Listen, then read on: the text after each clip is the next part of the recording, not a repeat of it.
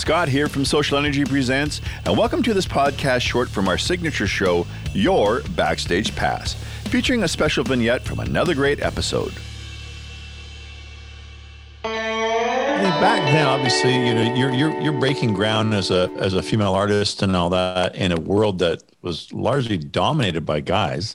Did you have a lot of work cut out for you to maintain or or or your your creative control over what you wanted this to become for yourself, or was that an issue that you had to deal with uh, back then? Well, my answer to that is yes and no.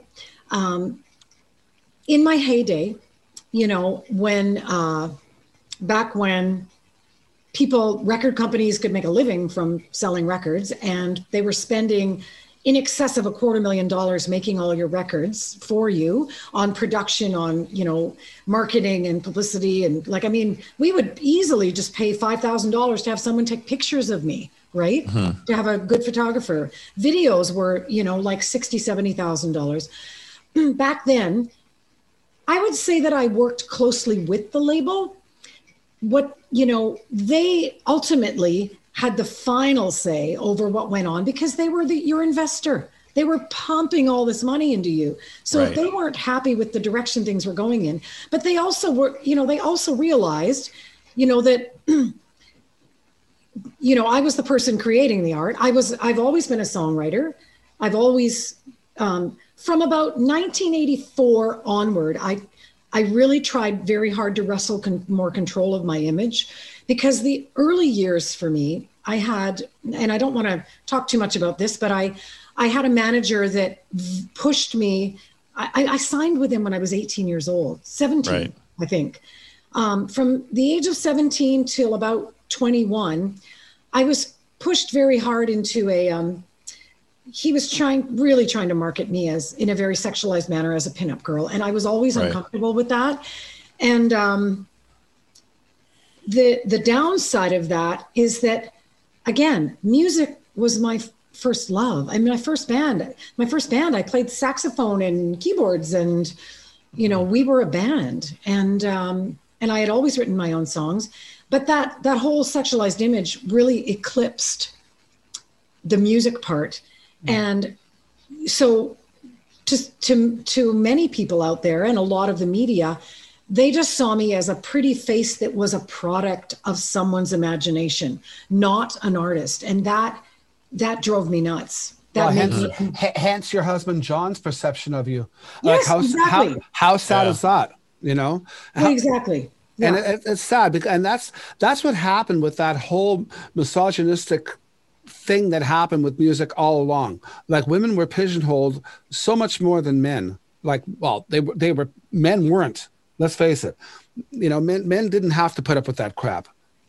Well, and especially in the mid 1980s, yeah. that's what it was all. You know, it was a very sexualized, um, and very much an era of women being objectified in on video, you know, and on album covers, right? Mm-hmm. You know, oh, it was many- very, very common to see a bunch of women, you know, in bikinis, all hosed down, washing a car from for some like artist, well, you know. Well, and, and, that, and that, was, that was sort of the impetus for my question, is because really, you really you want to stand uh, forward facing because of what you're creating, not because of what you look like or or or how you photograph. It's it's the art, it's the music itself. That's what you're struggling for, correct? Well, and I got to tell you, the song Metal Queen was sort of a pushback against that. It was my, you know, after everything that happened to me when I was younger, and then you know, I wrote the song Metal Queen with the idea that, you know what, this is going to be an archetype for women. This is going to be a strong woman taking woman taking charge. You know, it was supposed mm. to be a feminine, strong, stereo, you know, uh, I, am not really articulating this very well, but you know, um, a woman, a female archetype for women, you know, someone who is in charge, someone who is a matriarch of her reality.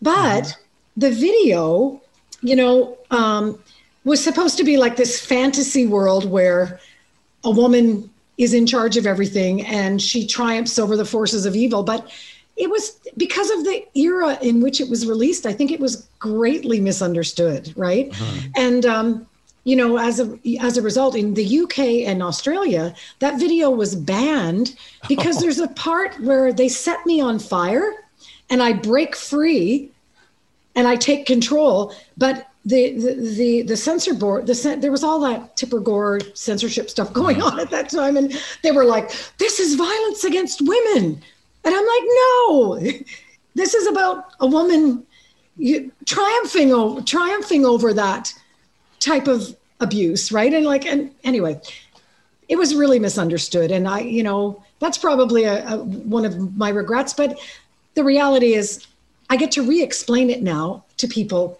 and people people understand it a lot better. And and my true mm-hmm. fans always got it, got it. You know what I mean? So there you go. Well, how many albums you see uh, out there in the '80s? You know, where there's a, there's a woman bikini clad with bruises all over her, and a guy standing behind her with a whip. You know, and that was acceptable. You know what is going on with that? Oh, believe me, we've come a long, long way. Yeah. You know, and I read an article where Ann Wilson was talking about that as well. That there was you know, we had so as women in the 80s doing rock music, we had so many mountains to climb, you know, so many, you know, it was a constant battle against sexual stereotypes because the reality, unfortunately, was, you know, if you look good, you can't possibly be talented. You must be some kind of record company product, right? But of course, if you look good, you're fighting against the record company wanting to exploit that because good looks sell records, right? So I, you know, I felt like I was always trying to to justify myself, and I should never have had to have felt that way, right? I'm ashamed. To, I'm ashamed to say that I've I've I've been that way about boy bands, where I've thought it's all a product, it's all crap, it's all this, it's all that. Then you find out the actual talent that's involved there, like a yeah. Justin Timberlake. I mean, good oh, lord, you know, guy's badass, totally. Oh, yes. No, totally kidding. Yeah. And there's a guy that I totally dismissed because he was in a boy band when he first came out. You're like, yeah, how yeah. stupid? How stupid am I? Hey, thanks for joining us. Check out our many other podcasts featuring vignettes and full episodes from a growing list of recording artists and other music insiders. And please like, share, and subscribe to our channel so we can bring you more great content from this and many other shows we're now producing. Available both on podcast and video on demand.